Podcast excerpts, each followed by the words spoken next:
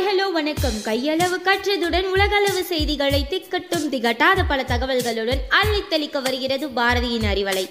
உங்கள் செவிக்க விருந்தளிக்க தொடர்ந்து இணைந்திருங்கள் Arivalai podcast powered by Bharathi educational institutions Reddipatti Namakkal.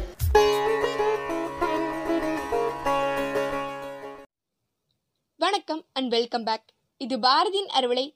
நான் உங்கள் S R Janani from nine thirty Bharathi Vidyalaya matric higher secondary school திருச்சியில் பிறந்து வளர்ந்தவர் பள்ளிக்கு சென்று படிக்காதவர் இளம் வயதிலேயே திருமணமானவர். கணவர் உதவியால் ஏராளமான புத்தகங்களை படித்து தானே கதை எழுதும் ஆற்றல் படைத்தவர். தன்னுடைய கதைகள் கற்பனை கதைகளாக இருக்கக்கூடாது என்று நினைத்து கதைக்களம் உள்ள பகுதிகளுக்கு நேரில் சென்று அங்கு வாழும் மக்களோடு நெருங்கி பழகி அனுபவபூர்வமாக உணர்ந்து கதைகளை இயற்றக்கூடியவர். பெண்ணடிமை நிலையையும் சமூக அவலங்களையும் தன்னுடைய கதைகளில் வெளிப்படுத்தும் சமூக ஆர்வலர் சாகித்ய அகாடமி விருது பெற்ற பெண்ணெழுத்தாளர் ராஜம் கிருஷ்ணன் அவர்களை பற்றிதான் இன்று நாம் கேட்க உள்ளோம். இவர் எப்போதும் ஒரு ஒளிப்பதிவு கருவியுடனே இருப்பவர். மக்களிடம் நேரில் சென்று அவர்களது சிக்கல்களை ஒ- ஒளிப்பதிவு செய்து பிறகு அவற்றை கேட்டு கதைகளாக்குவார். தூத்துக்குடியில் பல மாதம் தங்கியிருந்து உப்பள தொழிலாளர்களின் வாழ்க்கையை கருப்பு மணிகள் என்ற புதினமாக உருவாக்கினார். ஆயிரத்தி தொள்ளாயிரத்தி எழுவத்தி எட்டாம் ஆண்டு ஒரு நாளில் எட்டு மணி நேரம் சுட்டெரிக்கும் வெயிலில் உழைக்கும் உப்பள தொழிலாளர்கள் எந்த வசதியையும் பெற்றிருக்கவில்லை. குடிநீர் வசதி மருத்துவ வசதி குழந்தை கல்வி உப்பள தொழிலாளர்களுக்கு இல்லை என்பது வேதனையான விஷயம். கை கால்களில் கொப்பளங்கள் வெடித்து நீர் வடிந்து புண்ணாகின்றன.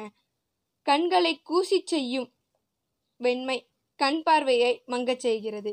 இது போன்ற ஏராளமான துன்பங்களை அனுபவிக்கும் அவர்களில் ஆண்களுக்கு ஒரு நாள் சம்பளம் ஆறு ரூபாய் பெண்களுக்கு நான்கு ரூபாய் சிறுவர்களுக்கு இரண்டு ரூபாய். இவைதான் கருப்பு மணிகளின் கதைக்களம்.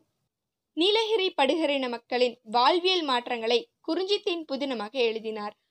கடலோர மீனவர்களுடன் சென்று தங்கி அவர்களின் வாழ்வியல் சிக்கல்களை கூறுகிறது அலைவாய் கரையிலேயே புதினம் என்ற நூல். வேளாண் தொழிலாளர்களின் உழைப்பு சுரண்டப்படுவதை நேரில் கேட்டறிந்து உருவாக்கப்பட்டதுதான் வேருக்கு நீர்.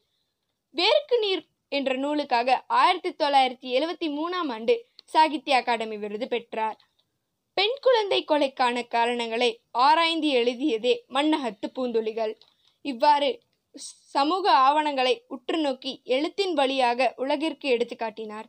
இப்படி மக்களின் அவலங்களை நூல்களின் வழியாக எடுத்துரைத்த இவரின் இல்லற வாழ்வில் மகிழ்ச்சி இல்லை. தனக்கு குழந்தை பாக்கியம் இல்லை என்றாலும் அவற்றை பொருட்படுத்தாமல் இறுதி வரை சமுதாயத்திற்காக தன்னை அர்ப்பணித்து வந்தவர்தான் இந்த ராஜம் கிருஷ்ணன் மீண்டும் ஒரு சுவாரஸ்யமான செய்திகளுடன் உங்களை சந்திக்கும் வரை விடைபெறுவது S R Janani from nine three Bharathi Vidyalaya matric higher secondary school